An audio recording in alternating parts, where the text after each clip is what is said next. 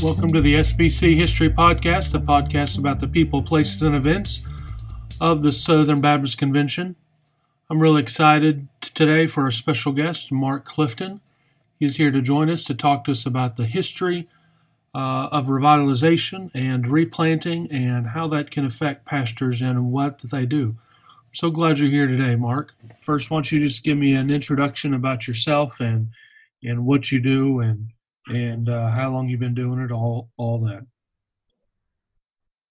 Yeah, I'm Mark Clifton, and I'm the Senior Director of Replant at the North America Mission Board. Been doing that for about 5 years since it was started. Prior to that, I was a pastor who replanted the Dying Church for 10 years in Kansas City. Prior to that, I was a church planter for 20 years across North America for the whole Mission Board. So that's sort of my encapsulated life, mainly church planting and then pastoring, and now replanting and revitalization for the North American Mission Board. I live in Kansas City, Missouri, and I don't live in Kansas City, Missouri, like the president there. I live in Kansas. I live in Kansas City, but I'm on the Kansas side. So I've never said that before. That's weird. Yeah, I live over on the Kansas side. So when we think about history and church plants, those things don't really go together. But did you, starting new things, have you found as you've moved to replanting that history has played a bigger role in what you've been doing? Oh man, I'll give you a story you'll love. So when I came to Kansas City to be the Associate Director of Missions,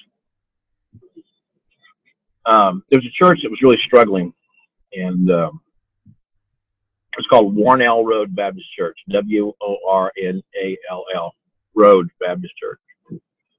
And I love history. Well, John Wornall was a very prominent Southern Baptist layman in Kansas City, during the Civil War.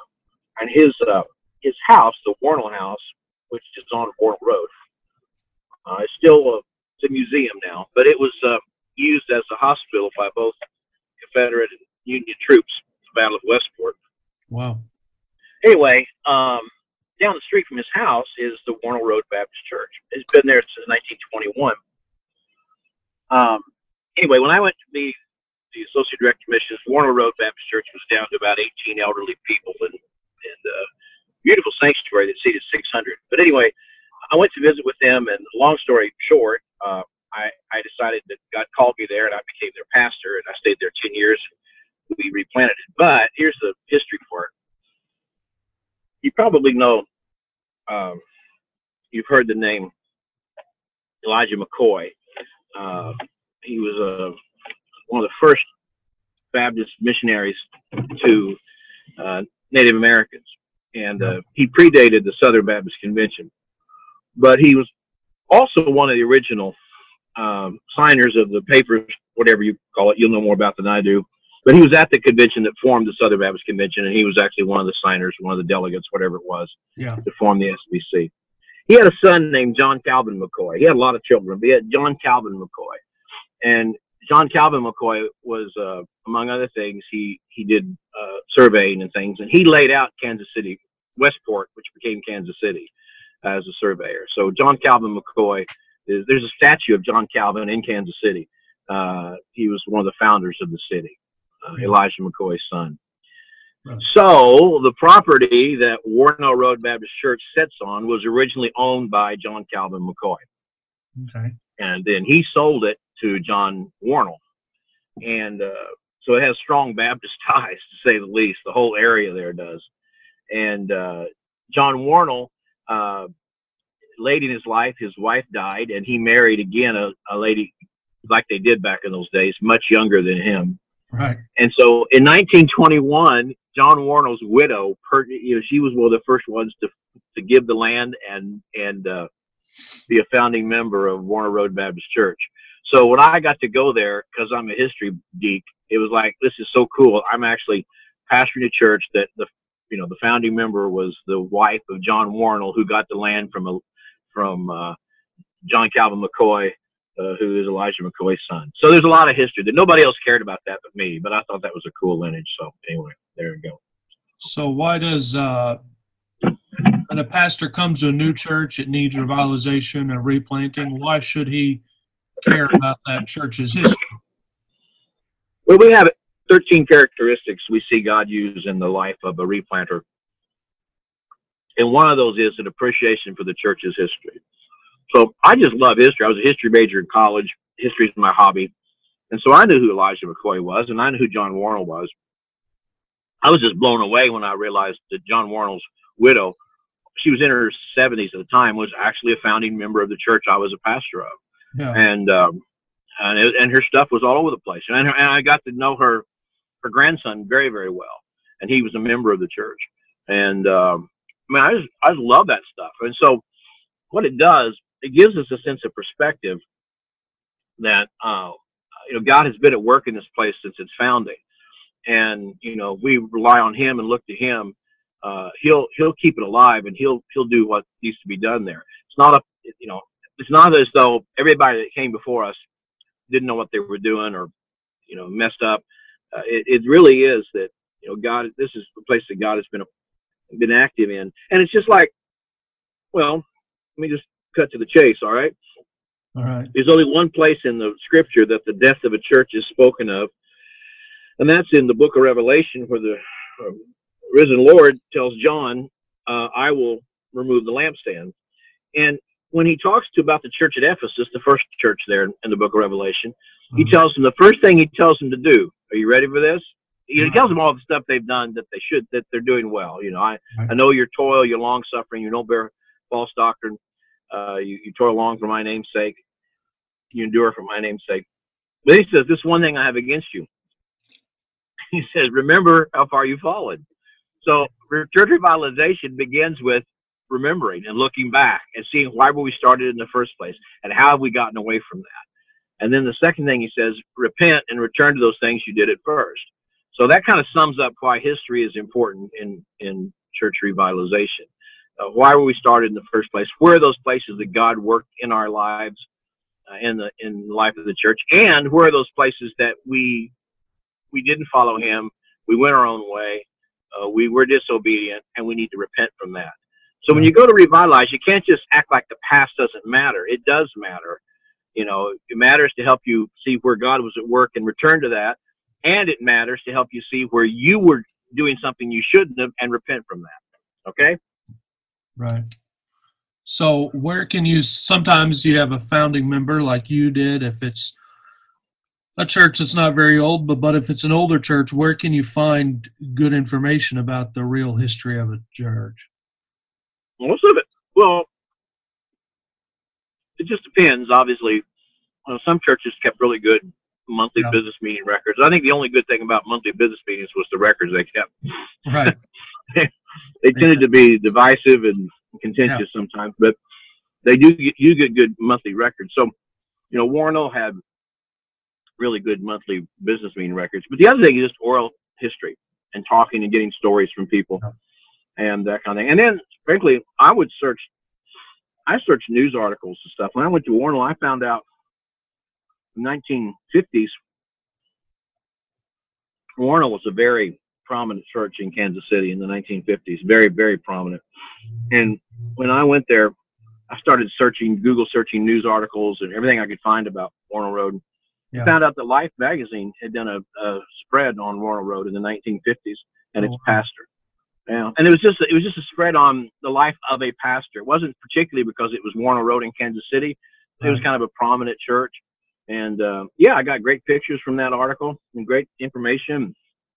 It was like, wow, our church was in, and Life magazine in the 1950s, man, that was like, that was a big deal. That was a huge deal. That was really before TV came, fully bore. So that was kind of cool. So I saw that. And then any place you see your church in the news or any news articles and anything like that, a lot of times what I'll do is I'll Google, or I'll do a Google search or whatever, Nexus search for Wornall Road Baptist Church, and somebody's obituary will come up, right? Right. Maybe somebody's obituary from, living in California, but I find out they were originally a member of Wornall Road Baptist Church. Wasn't through his obituary. But I found through some other searches like that former vice president of the International Mission Board, Kammadiner, grew up at Wornall Road, and he was an RA there.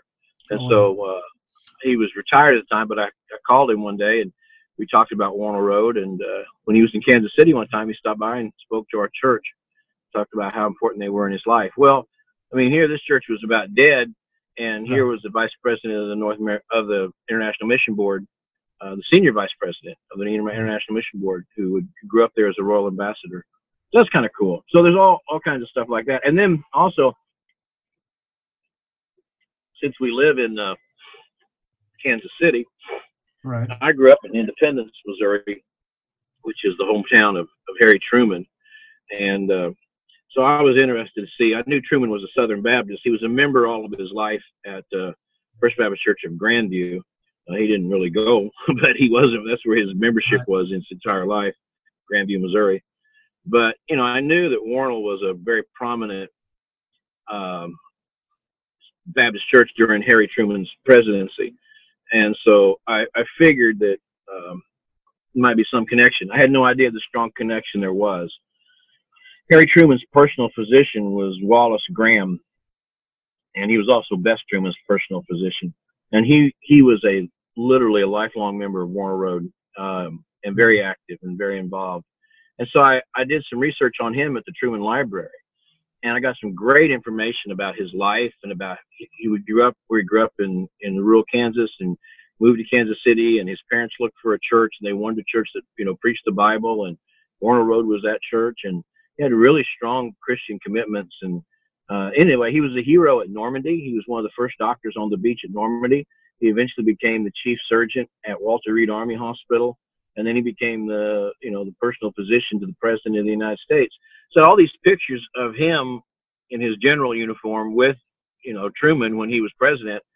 And I had his like personal testimony sort of from the Truman Library, Wallace Graham's, about his commitment to Christ and the importance of the church in Wornall Road. Well, this is a church, dude, that's dead, right? There's 18 people left. The community's ignored it. So I had some pictures made of Wallace that blew up of Wallace, of Harry Truman and his doctor.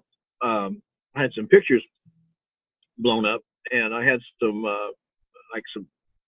and printed the copy on the side of his testimony and that kind of thing, and his relationship with the Trumans, Wallace Graham. And I just, you know, I framed him and put him up in the church, and, you know, we talked about it, and when visitors come, they would see, you know, hey, that's pretty cool. You know, this church was doing something really impactful back in those days. It had a huge impact on the life of a man that was, you know, very impactful in our country. So those are the ways that, you know, not every church is going to have that, obviously. Right. I kind of hit the, you know, having Elijah McCoy's son own the building first, or own the property, and the John Wornall family, and then, you know,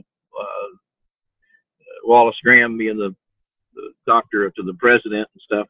That's not going to happen very often. I get you. But it was, you know, there's certain stories in your church's background that are probably connected somewhat to your community. And there are probably people who went to your church at some point that either pastored somewhere else or became a missionary somewhere else. And those are the stories you'd want to hang on to and share. Yeah, I think a great place to look is always your state Baptist newspaper. You have archives and records. If you have a local newspaper, even in a rural community, if you used to have a newspaper, there's usually in rural communities a historical society or somebody like that, and those people will love to talk about everything they know about the past. And then look in your church's cemetery if you got a cemetery too. There are all kinds of, and now with all the cemetery kind of genealogy websites and things, you can find a lot about the people who are buried in your cemeteries. And there may be some folks there that had some unique Baptist or missionary or church history or something like that.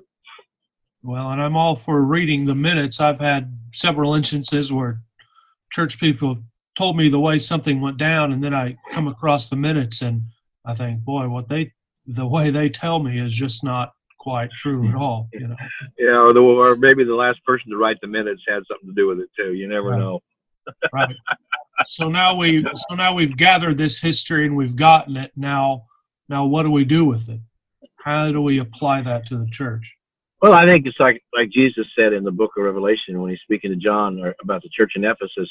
You remember the things that Jesus did, that the church was that they did when they followed Christ and led people to Christ and discipled people.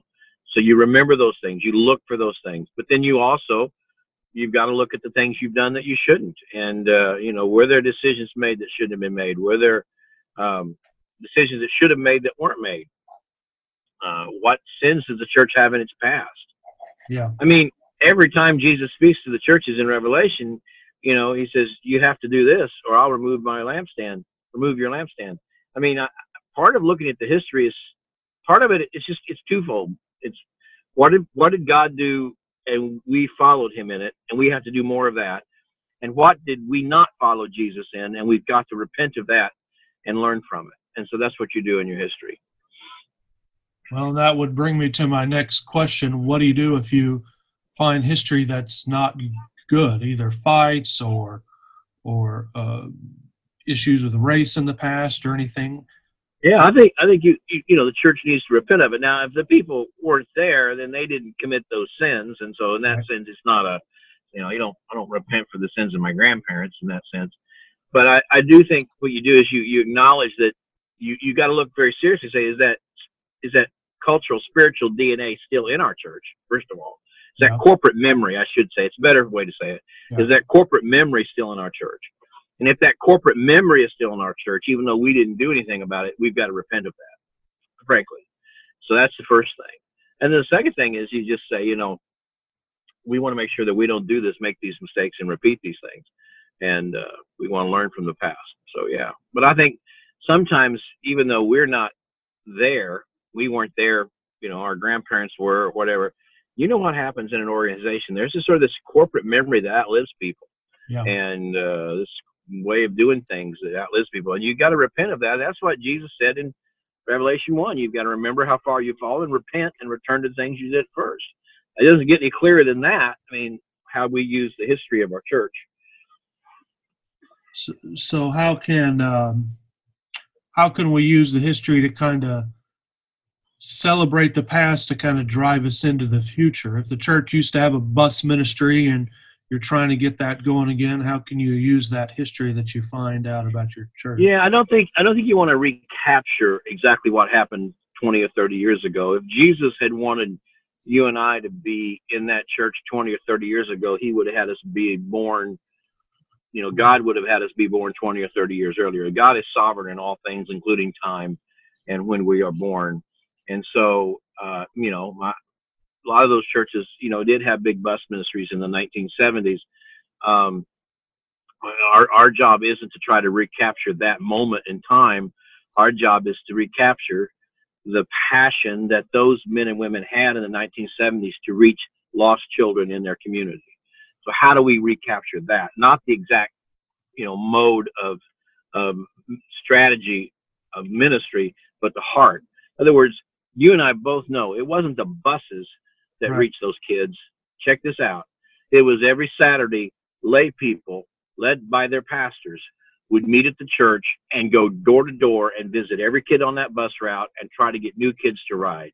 Then every Sunday morning, very early on Sunday morning, they would get there and try to get those old buses running, no matter the heat or the cold. And they would go to every door and pick up and then every Sunday afternoon, they'd take them all home. Well, you get any members who commit that much time and energy and passion to reaching people, it's going to work. So you go back and you're not trying to redo the bus ministry, but you go, how do we once again have the passion for our community, the lost community that maybe our parents or grandparents had during those bus ministry days? And also, when you brought all those kids into your church, guess what? They didn't take good care of it. I mean, my dad pastored a church with bus ministry, and we ended up with 6 or 7 buses and, you know, 200 kids every Sunday morning, most of them without their parents. Well, I'm telling you what, the restrooms got to work out. I mean, the children's area, those walls got to work out. All of a sudden, the taking care of the building meant something different when you were having hundreds of kids in there. You weren't overly protective of it. You were glad it was being used. And now, you know, so we go back, well, now we sort of worship our building. We don't let anybody in it. We don't let anybody eat in it or drink in it. We, you know, we're trying to protect it. Well, I guarantee you, you're looking at people who did bus ministry back in those days, they had to make a choice. You know, you're going to use up this building for why we built it, or we're going to, you know, protect it. So that's what you learn from history when you look at the history and you point back to it. You try to recapture that, not the exact strategy, but the heart behind it. A pursuit of history is about the heart, not the programs. So absolutely. What do you do with those people who want to go back to the good old days? How do you balance celebrating that history and, you know, not going back to the way it was when Pastor so-and-so was here? Yeah. Well, remember how far you've fallen is how you begin. And so, I mean, you really do. You just, you go, you take them to the book of Revelation, and you say, you want to see how far the church in Ephesus has fallen.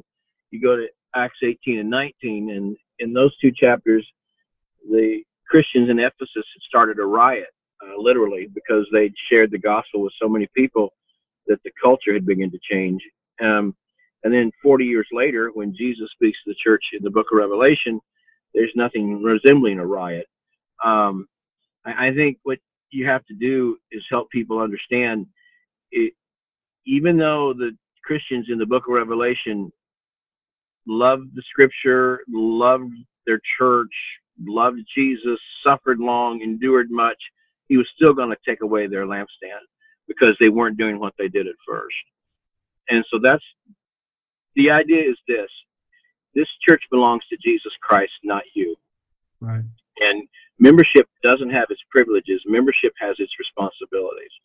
And when you make the church about you and what you want, you've made the church an idol. And an idol is something, among other things, we run to for comfort, meaning, and security. And you know something's a false idol if you're afraid of losing it. And so if you're afraid somebody's going to paint over the baptistry picture, if you're afraid somebody's going to remove the soak plants, if you're afraid somebody's going to take your Sunday school class and use it for something else and take your curtains down and take your pictures off the wall and you don't get to use your class anymore, if you're afraid somebody's going to come along and say, we don't need monthly business meetings, we maybe do it twice a year, and you feel like if that all just terrifies you, then that's a pretty good indication that you're not really you're not finding your peace and your joy and your comfort primarily in Jesus. You're finding it in this church as you know it.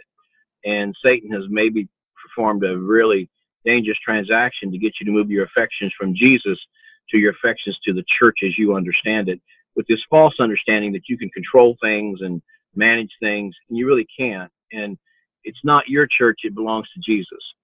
So you never ask members, what do you think we should do? Should we start Awanas? Right. Should we change the music? That's the wrong question. The only question you ask, and this came from Henry Blackaby, is how have you prayed about it, and what has Jesus told you he wants you to do with his church? So the only joy is really found when people don't follow their agenda and their desires, but when they're willing to lay them down for what Jesus wants.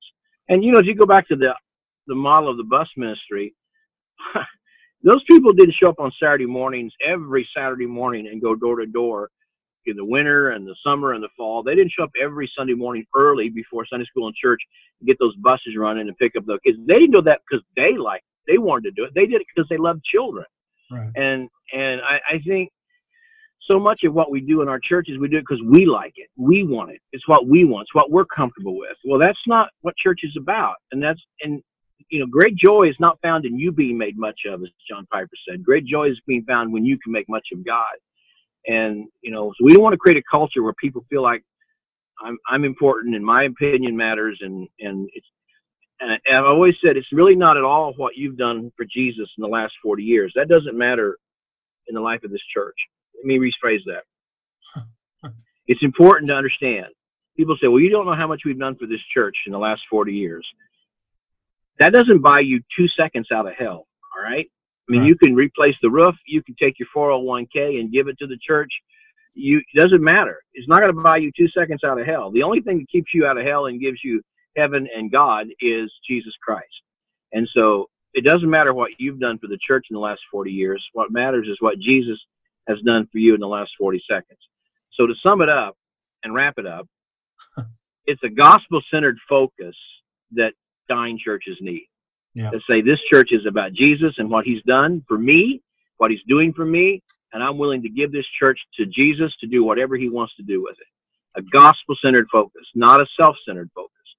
And that's basically it. And going back and looking at the church's history helps us see those good times when the church was gospel-focused, right, like the bus ministry, and the bad times when the church was not gospel-focused, was centered on a man or a person or priorities or agendas, and how those bad things happen.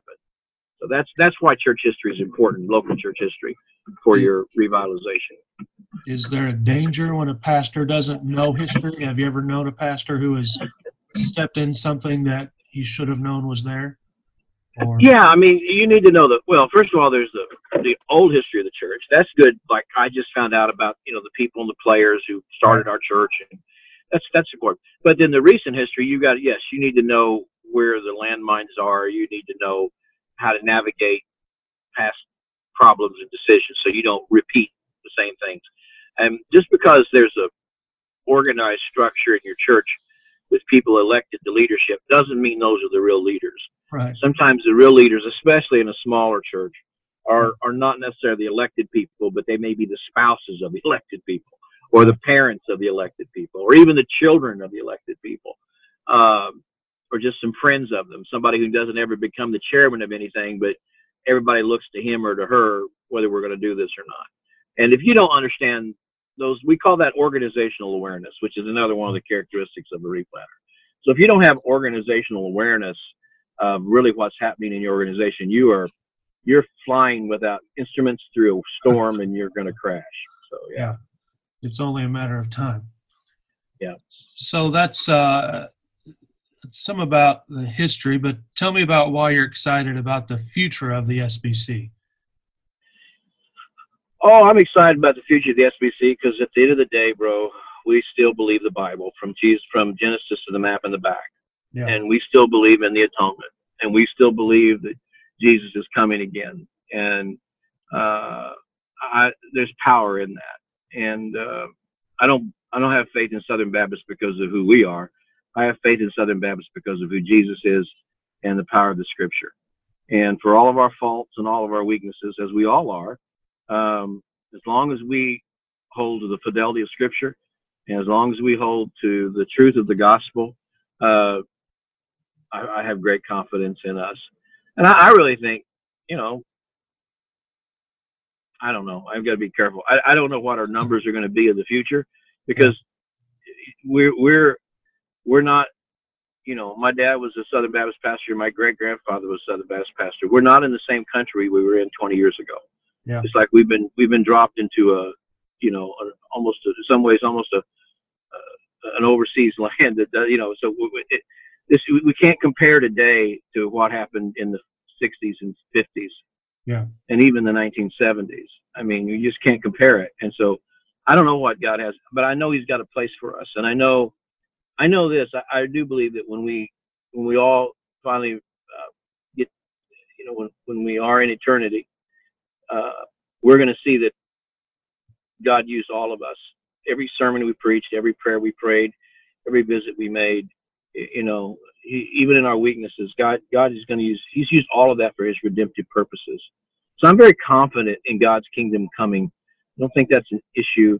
I'm confident as long as Southern Baptists remain true to the fidelity of Scripture and the gospel. I think God will use us. I don't know the numbers. Again, I don't know that, but I think our job is to remain faithful through all of this. And it's going to get harder to be a pastor. It's going to be harder to be a church. It's going to be we're going to feel what many Christians have felt. Most Christians, the vast majority of Christians, throughout 2,000 years, we're going to know what it's like to be completely outside the culture, but that's okay. We can function really well there as believers. We have in the past. Yeah, and I think history can show us that, not just of our own church, but the greater church history will show us how it's been better in the past, and it's also been much worse. But God has always been faithful, and has done through that. Yeah. So tell me tell me where we can learn some more about what you're doing or get involved, how we can pray for you. Yeah. Well, just check out this website. It's Church Replanters. That's R-E, like replanters, and planters is plural, all right? Churchreplanters.com. And we've got all kinds of blogs and videos and articles and resources on there, everything you would need. And, you know, just continue to pray that as I travel across North America, speak to pastors who are in churches that are really struggling and discouraged. There's still a remnant, you know, still a remnant. I go to these churches, people look at them and they say, oh man, these churches are about dead. And at Wornall Road, there was 18 elderly people. There was a remnant. And that church, in 10 years, we grew from, and I'm not a big on numbers, and I don't, you know, and these numbers don't impress most people, but I know what happened there. And we grew from 18 to 120, 130. Yeah. And that may not seem like a lot of people, but that half of that 120, 130 could walk to church if they had to. Yeah. But more important than that, the 120, 130 that are there represent the community. They're all ages and all backgrounds, and the gospel is clearly preached and taught every week there and throughout the week in small groups. And they've been part of establishing 9 new churches and sending out about 4 or 5 men to replant dying churches. Wow. And that's because that group of elderly people just hung on. They were a remnant, and they had a lot of problems. Don't get me wrong, but they were a remnant. So I'm encouraged, because even in these very dysfunctional, you know, Paul never talked about shutting Corinth down, right? I mean, he wrote them a couple of letters, and in Corinthians 2, they were worse maybe than 1 Corinthians, but he never said, well, we just need to shut this thing down. And he encourages Timothy to remain at Ephesus. You know, don't leave. Remain at Ephesus in Timothy chapter 1, so that you may teach sound doctrine. I mean, you know, there's always a remnant God has, and that's encouraging to me. That's good. Well, I know you've had some difficulties. You were supposed to do this last week, but you had a wisdom tooth out, and yeah, that was not a good week. But it's better now, man. Well, good. I've prayed for you, and I'm thankful for your ministry. I'm thankful for your focus on small and normative-sized churches and pastors and the work that they do, and I pray God's blessing on you and your work. So, all right, man. Okay, thank you. It's been good to be with you, buddy. Thank you for the work you do. Oh, okay, thank you. We'll talk to you later. All right, there you have it. Another episode of the SBC History Podcast. Thanks to Mark Clifton for coming on and joining us. Make sure and check out all the work they do, and figure out how you can be a part of planting and replanting, revitalization, all those things. As always, check us out online, on social media, on Facebook. Follow us, share this podcast with somebody you know who might benefit from it, and we'll see you next time.